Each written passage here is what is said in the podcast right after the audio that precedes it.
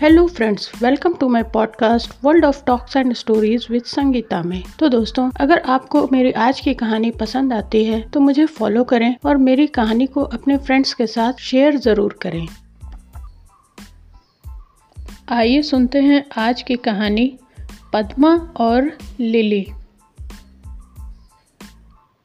पद्मा की प्रतिभा की प्रशंसा सुनकर उसके पिता ऑनरेरी मजिस्ट्रेट पंडित रामेश्वर जी शुक्ल उसके उज्जवल भविष्य पर अनेक प्रकार की कल्पनाएं किया करते हैं। योग्य वर्ग के अभाव से उसका विवाह अब तक रोक रखा है। मैट्रिक परीक्षा में पद्मा का सूबे में पहला स्थान आया था। उसे वृत्ति मिली थी। पत्नी को योग्य वर न मिलने के कारण विवाह रुका है, शुक्ला जी समझा देते हैं। साल भर से कन्या को देखकर माता भविष्य शंका से कांप उठती है। पद्मा काशी विश्वविद्यालय के कला विभाग में दूसरे साल की छात्रा है। गर्मियों की छुट्टी है, इलाहाबाद घर आई हुई है।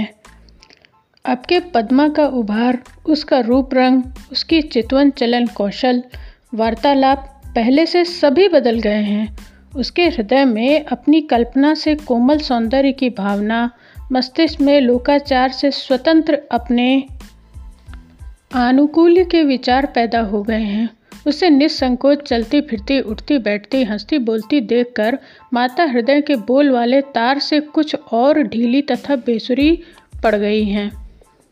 एक दिन संध्या के डूबते सूर्य के सुनहले प्रकाश में निरभ्र नील आकाश के नीचे छत पर दो कुर्सियां डलवा माता और कन्या गंगा का रजत सौंदर्य एक टक देख रही थीं। माता पद्मा की पढ़ाई, कॉलेज के छात्राओं की संख्या, बालिकाओं के हॉस्टल का प्रबंध आदि बातें पूछ रही थी। पद्मा कहती है, हाथ में हाल की निकली स्ट्रैंड मैगजीन की एक प्रति। तस्वीरें देखती जाती है। हवा का एक हल्का झोंका आया। खुले रेशमी बाल सिर से साड़ी को उड़ाकर गुदगुदा कर चला गया। सिर ढक लिया करो, तुम बेहया होती जा रही हो, माता ने रुखाई से कहा। पद्मा ने सिर पर साड़ी की जरीदार किनारी चढ़ा ली। आंखें नीचे कर किताब के पन्ने उलटने लगी। पद्मा, गंभीर होकर माता ने कहा, जी। चलते हुए उपन्यास की एक तस्वीर देखती हुई नम्रता से बोली। मन से अपराध की छाप मिट गई। माता की वात्सल्य सरिता में कुछ देर के लिए बाढ़ सी आ गई। उठते उच्छ्वास से बोली, कानपुर में एक नामी वकील महेश प्रसाद त्रिपाठी हैं। एक दूसरी तस्वीर देखती हुई, उनका लड़का आगरा यूनिवर्सिटी से एमए में इस साल फर्स्ट क्लास आया है। पद्मा ने सिर उठाया। आंखें प्रतिभा से चमक उठी। तेरे पिताजी को मैंने भेजा था, वह परसों देखकर लौटे हैं। कहते थे लड़का हीरे का टुकड़ा, गुलाब का फूल है। बातचीत 10,000 में पक्की हो गई है। मोटर की आवाज़ पर पद्मा उठकर छत से नीचे देखने लगी। हर्ष से हृदय में तरंगे उठने लगी। मुस्कुराहट दबाकर आप ही हंसती हुई चुपचाप बैठ गई। माता ने सोचा, लड़की बड़ी हो गई है, विवाह के प्रसंग से प्रसन्न हुई है। खुलकर कहा, मैं बहुत पहले ही तेरे पिताजी से कह रही थी, वह तेरी पढ़ाई के विचार में पड़े थे। नौकर ने आकर कहा, राजेंद्र बाबू मिलने आए हैं। पद्मा की माता ने एक कुर्सी डाल देने के लिए कहा। कुर्सी डालकर नौकर राजेंद्र बाबू को बुलाने नीचे उतर गया। तब तक दूसरा नौकर रामेश्वर जी का भेजा हुआ पद्मा की माता के पास आया। कहा, जरूरी काम से कुछ देर के लिए पंडित जी जल्द बुलाते हैं। जीने से पद्मा की माता उतर रही थी। रास्ते में राजेंद्र से भेंट हुई। राजेंद्र ने हाथ जोड़कर प्रणाम किया। पद्मा की माता ने कंधे पर हाथ रखकर आशीर्वाद दिया और कहा, चलो पद्मा छत पर है, बैठो, मैं अभी आती हूँ। राजेंद्र जज का लड़का है, पद्मा से 3 साल बड़ा, पढ़ाई में भी। पद्मा अपराजिता बड़ी बड़ी आंखों से उत्सुकता से प्रतीक्षा में थी, जब से छत से उसने उसे देखा था। आइए राजेंद्र बाबू, कुशल तो है? पद्मा ने राजेंद्र का उठकर स्वागत किया। एक कुर्सी की तरफ बैठने के लिए हाथ से इंगित कर खड़ी रही। राजेंद्र बैठ गया, पद्मा भी बैठ गई। राजेंद्र, तुम उदास क्यों हो? तुम्हारा विवाह हो रहा है, राजेंद्र ने पूछा। पद्मा उठकर खड़ी हो गई, बढ़कर राजेंद्र का हाथ पकड़कर बोली, राजेंद्र, तुम्हें मुझ पर विश्वास नहीं? जो प्रतिज्ञा मैंने की है, हिमालय की तरह उस पर अटल रहूँगी। पद्मा अपनी कुर्सी पर बैठ गई। मैगज़ीन खोल उसी तरह पन्नों में नज़र गड़ा दी। जीने से आहट मालूम दी। माता निगरानी की निगाह से देखती हुई आ रही थी। प्रकृति स्तब्ध थी, मन में वैसे ही अन्वेषक चपलता। क्यों बेटा, तुम इस साल बीए हो गए? हंसकर पूछा। जी हाँ, सिर झुकाए हुए राजेंद्र ने उत्तर दिया। तुम्हारा विवाह कब तक करेंगे तुम्हारे पिताजी, जानते हो? जी नहीं। तुम्हारा विचार क्या है? आप लोगों से आज्ञा लेकर विदा होने के लिए आया हूँ, विलायत भेज रहे हैं पिताजी, नम्रता से राजेंद्र ने कहा। क्या बैरिस्टर होने की इच्छा है? पद्मा की माता ने पूछा। जी हाँ। तुम साहब बनकर विलायत से आना और साथ एक मेम भी लाना, मैं उसकी शुद्धि कर लूँगी, पद्मा हंसकर बोली। आंखें नीचे किए राजेंद्र भी मुस्कुराने लगा। नौकर ने एक तस्तरी पर 2 प्याले में चाय, 2 रकाबियों पर कुछ बिस्किट और केक, दूसरा एक मेज़ उठा लाया, राजेंद्र और पद्मा की कुर्सी के बीच में रख दी। एक धुली तौलिया ऊपर से बिछा दी। सासर पर प्याले तथा रकाबियों पर बिस्कुट और केक रखकर नौकर पानी लेने गया। दूसरा प्रतीक्षा में खड़ा रहा। मैं निश्चय कर चुका हूँ, जुबान भी दे चुका हूँ, अब कि तुम्हारी शादी कर दूँगा, पंडित रामेश्वर जी ने कन्या से कहा। लेकिन मैंने भी निश्चय कर लिया है, डिग्री प्राप्त करने से पहले विवाह न करूँगी, सिर झुकाकर पद्मा ने जवाब दिया। मैं मजिस्ट्रेट हूँ बेटी, अब तक अक्ल की ही पहचान करता रहा हूँ, शायद इससे ज़्यादा सुनने की तुम्हें इच्छा न होगी, गर्व से रामेश्वर जी टहलने लगे। पद्मा के हृदय के खिले गुलाब की कुल पंखुड़ियाँ हवा के एक पुरजोर झोंके से कांप उठी। मुक्ताओं की सी चमकती हुई 2 बूंदें पलकों के पत्रों पे झड़ गईं। यही उसका उत्तर था। राजेंद्र जब आया, तुम्हारी माता को बुलाकर मैंने जीने पर नौकर भेज दिया। एकांत में तुम्हारी बातें सुनने के लिए तुम हिमालय की तरह अटल हो, मैं भी वर्तमान की तरह सत्य और दृढ़, रामेश्वर जी ने कहा। तुम्हें इसलिए मैंने नहीं पढ़ाया कि तुम कुल कलंक बनो। आप यह सब क्या कह रहे हैं? चुप रहो, तुम्हें नहीं मालूम तुम ब्राह्मण कुल की कन्या हो व क्षत्रिय घराने का लड़का, ऐसा विवाह नहीं हो सकता। रामेश्वर जी की सांस तेज चलने लगी, आंखें भौं से मिल गईं। आप नहीं समझे मेरे कहने का मतलब, पद्मा की निगाह कुछ उठ गई। मैं बातों का बनाना आज 10 साल से देख रहा हूँ, तू मुझे चराती है, वह बदमाश। इतना बहुत है, आप अदालत के अफसर हैं, अभी अभी आपने कहा था अब तक अक्ल की पहचान करते रहे हैं, यह आपकी अक्ल की पहचान है? आप इतनी बड़ी बात राजेंद्र को उसके सामने कह सकते हैं? बतलाइए, हिमालय की तरह अटल सुन लिया तो इससे आपने क्या सोचा? आग लग गई जो बहुत दिनों से पद्मा की माता के हृदय में सुलग रही थी। हट जा मेरी नज़रों से बाहर, मैं समझ गया, रामेश्वर जी क्रोध से कांपने लगे। आप गलती कर रहे हैं, आप मेरा मतलब नहीं समझे, मैं भी बिना पूछे हुए बतलाकर कमज़ोर नहीं बनना चाहती। पद्मा जेठ की लू में झुलस रही थी। स्थल एकदम पदम सल्लाल, चेहरा तमतमा रहा था। आँखों की 2 सीपियाँ पुरस्कार की 2 मुक्ताएँ लिए सगर्व चमक रही थीं। रामेश्वर जी भ्रम में पड़ गए, चक्कर आ गया, पास की कुर्सी में बैठ गए, सिर हथेली पर टेक कर सोचने लगे। पद्मा उसी तरह खड़ी दीपक की निष्कंप शिखा सी अपने प्रकाश में जल रही थी। क्या अर्थ है मुझे बता, माता ने बढ़कर पूछा। मतलब यह, राजेंद्र को संदेह हुआ था मैं विवाह कर लूँगी, यह जो पिताजी पक्का कराए हैं, इसके लिए मैंने कहा था कि मैं हिमालय की तरह अटल हूँ, ना कि यह कि मैं राजेंद्र के साथ विवाह करूँगी। हम लोग कह चुके हैं कि पढ़ाई का अंत होने तक दूसरी चिंता ना करेंगे। पद्मा उसी तरह खड़ी सीधे ताकती रही। तू राजेंद्र को प्यार नहीं करती? आँख उठाकर रामेश्वर जी ने पूछा। प्यार करती हूँ। करती है? हाँ करती हूँ, बस और क्या। पिता, पद्मा की आबदार आँखों से आंसुओं के मोती टूटने लगे जो उसके हृदय की कीमत थे, जिनका मूल्य समझने वाला वहाँ कोई न था। माता ने ठोड़ी पर एक उंगली रखकर रामेश्वर जी की तरफ देखकर कहा। प्यार भी करती है, मानती भी नहीं, अजीब लड़की है। चुप रहो। पद्मा की सजल आँखें भौं से सट गईं। विवाह और प्यार एक बात है, विवाह करने से होता है, प्यार आप ही हो जाता है।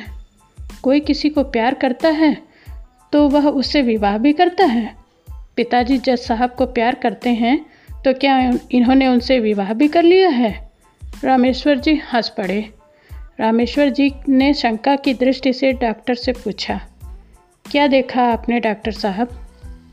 बुखार बड़े ज़ोर का है, अभी तो कुछ नहीं कहा जा सकता, जिस्म की हालत अच्छी नहीं है, पूछने से कोई जवाब नहीं देती। कल तक अच्छी थी, आज एकाएक इतने ज़ोर का बुखार, क्या सबब है? डॉक्टर ने प्रश्न की दृष्टि से रामेश्वर जी की तरफ देखा। रामेश्वर जी पत्नी की तरफ देखने लगे। डॉक्टर ने कहा, अच्छा मैं एक नुस्खा लिखे देता हूँ, इससे जिस्म की हालत अच्छी रहेगी। थोड़ी सी बर्फ़ मंगा लीजिएगा। आइस बैग तो क्यों होगा आपके यहाँ, एक नौकर मेरे साथ भेज दीजिए, मैं दे दूँगा। इस वक्त 104 डिग्री बुखार है, बर्फ़ डालकर सिर पर रखिएगा, 101 तक आ जाए तब ज़रूरत नहीं। डॉक्टर चले गए। रामेश्वर जी ने अपनी पत्नी से कहा, यह एक दूसरा फसाद खड़ा हुआ, ना तो कुछ कहते बनता है ना करते। मैं कौम की भलाई चाहता था, अब खुद ही नकटों का सरताज हो रहा हूँ। हम लोगों में अभी तक यह बात न थी कि ब्राह्मण की लड़की का किसी क्षत्रिय लड़के से विवाह होता। हाँ, ऊंचे कुल की लड़कियाँ ब्राह्मणों के नीचे कुलों में गई हैं, लेकिन यह सब आखिर कौम ही में हुआ है, तो क्या किया जाए? पत्नी ने पूछा। जज साहब से इसकी बाबत पूछूंगा, मेरी अक्ल अब और नहीं पहुंचती। अरे छीटा जी, छीटा चिलम रखकर दौड़ा। जज साहब से मेरा नाम लेकर कहना जल्द बुलाया है, और भैया बाबू को भी बुला लाऊं? नहीं नहीं, रामेश्वर जी की पत्नी ने डांट दिया। जज साहब पुत्र के साथ बैठे वार्तालाप कर रहे थे। इंग्लैंड के मार्ग, रहन सहन, भोजन पान, अदब कायदे का बयान कर रहे थे। इसी समय छीटा बंगले पर हाजिर हुआ और झुककर सलाम किया। जज साहब ने आंख उठाकर पूछा, कैसे आए छीटाराम? हुजूर को सरकार ने बुलाया है और कहा है बहुत जल्द आने के लिए कहना। क्यों? बीबी रानी बीमार हैं, डॉक्टर साहब आए थे और हुजूर बाकी छीटा ने कही डाला था। और क्या? हुजूर? छीटा ने हाथ जोड़ लिए, उसकी आंखें डबडबा आईं। जज साहब बीमारी कड़ी समझकर घबरा गए। ड्राइवर को बुलाया, छीटा चल दिया। ड्राइवर नहीं था। जज साहब ने राजेंद्र से कहा, जाओ मोटर ले आओ, चले देखें क्या बात है। राजेंद्र को देखकर रामेश्वर जी सूख गए। टालने की कोई बात न सूझी। कहा, बेटा पद्मा को बुखार आ गया है, चलो देखो, तब तक मैं जज साहब से कुछ बातें करता हूँ। राजेंद्र उठ गया। पद्मा के कमरे में एक नौकर सिर पर आइस बैग रखे खड़ा था। राजेंद्र को देखकर एक कुर्सी उसने पलंग के नज़दीक रख दी। पद्मा? राजेंद्र? पद्मा की आंखों से टप टप गर्म आंसू गिरने लगे। पद्मा को एक टक प्रश्न की दृष्टि से देखते हुए राजेंद्र ने रुमाल से उसके आंसू पोंछ दिए। सिर पर हाथ रखा, सिर जल रहा था। पूछा, सिर दर्द है? हाँ, जैसे कोई कलेजा मसल रहा हो। दुलाई के भीतर से छाती पर हाथ रखा, बड़े जोर से धड़क रही थी। पद्मा ने पलकें मौन ली। नौकर ने फिर सिर पर आइस बैग रख दिया। सिरहाने थर्मामीटर रखा था। झाड़ कर बॉडी के बटन खोलकर राजेंद्र ने आहिस्ते से बगल में लगा दिया। उसका हाथ बगल से सटाकर पकड़े रहा। नज़र कमरे की घड़ी की तरफ थी। निकाल कर देखा, बुखार 103 डिग्री था। अब पलक चिंता की दृष्टि से देखते हुए राजेंद्र ने पूछा, पद्मा तुम कल तो अच्छी थी, आज एकाएक बुखार कैसे आ गया? पद्मा ने राजेंद्र की तरफ करवट ली और कुछ न कहा। पद्मा, मैं अब जाता हूँ। ज्वर से उभरी हुई बड़ी बड़ी आँखों ने एक बार देखा और फिर पलकों के पर्दे में मौन हो गई। अब जज साहब और रामेश्वर जी भी कमरे में आ गए। जज साहब ने पद्मा के सिर पर हाथ रखकर देखा, फिर लड़के की तरफ निगाह फेरकर पूछा, क्या तुमने बुखार देखा है? जी हाँ देखा है। कितना है? 103 डिग्री। मैंने रामेश्वर जी से कह दिया तुम आज यहीं रहोगे, तुम्हें यहाँ से कब जाना है? परसों ना? जी। कल सुबह बतलाना घर आकर पद्मा की हालत कैसी रहती है। और रामेश्वर जी, डॉक्टर की दवा करने की मेरे ख्याल से कोई ज़रूरत नहीं। जैसा आप कहें, संप्रदान स्वर में रामेश्वर जी बोले। जज साहब चलने लगे। दरवाजे तक रामेश्वर जी भी गए। राजेंद्र वहीं रह गया। जज साहब ने पीछे फिरकर कहा, आप घबराइए मत, आप पर समाज का भूत सवार है। मन ही मन कहा, कैसा बाप और कैसी लड़की। 3 साल बीत गए। अब पद्मा एमए क्लास में पढ़ती है। वह सभी कुछ है, पर वह रामेश्वर जी नहीं है। मृत्यु के कुछ समय पहले उन्होंने पद्मा को एक पत्र लिखा था, मैंने तुम्हारी सभी इच्छाएं पूरी की हैं, पर अभी तक मेरी एक भी इच्छा तुमने पूरी नहीं की। शायद मेरा शरीर न रहे, तुम मेरी सिर्फ एक बात मान कर चलो, राजेंद्र या किसी अपर जाति के लड़के से विवाह न करना, बस। इसके बाद पद्मा के जीवन में आश्चर्यकर परिवर्तन हो गया। जीवन की धारा पलट ही गई। एक अद्भुत स्थिरता उसमें आ गई। जिस जाति के विचार ने उसके पिता को इतना दुर्बल कर दिया था, उसी जाति की बालिकाओं को अपने ढंग पर शिक्षित कर अपने आदर्श पर लाकर पिता की दुर्बलता से प्रतिशोध लेने का उसने निश्चय कर लिया। राजेंद्र बैरिस्टर होकर विलायत से आ गया। पिता ने कहा, बेटा अब अपना काम देखो। राजेंद्र ने कहा, ज़रा और सोच लूँ, देश की परिस्थिति ठीक नहीं। पद्मा, राजेंद्र ने पद्मा को पकड़कर कहा। पद्मा हंसती, तुम यहाँ कैसे राजेंद्र? पूछा। बैरिस्ट्री में जी नहीं लगता पद्मा, बड़ा नीरस व्यवसाय है, बड़ा बेदर्द। मैंने देश की सेवा का व्रत ग्रहण कर लिया है। और तुम? मैं भी लड़कियाँ पढ़ाती हूँ, तुमने विवाह तो किया होगा? हाँ किया तो है, हंसकर राजेंद्र ने कहा। पद्मा के हृदय पर जैसे बिजली टूट पड़ी, जैसे तुषार की प्रहत पद्मिनी क्षण भर में स्याह पड़ गई।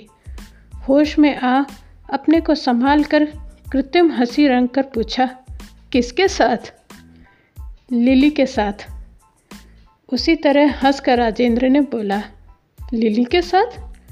पद्मा स्वर में कांप गई, तुम्ही ने तो कहा था विलायत जाना और मेम लाना। पद्मा की आंखें भर आई। हंसकर राजेंद्र ने कहा, यही तुम अंग्रेजी में एमए हो? लिली के माने? तो मित्रों, यह कहानी बस यहीं तक। मुझे उम्मीद है आपको पसंद आई होगी।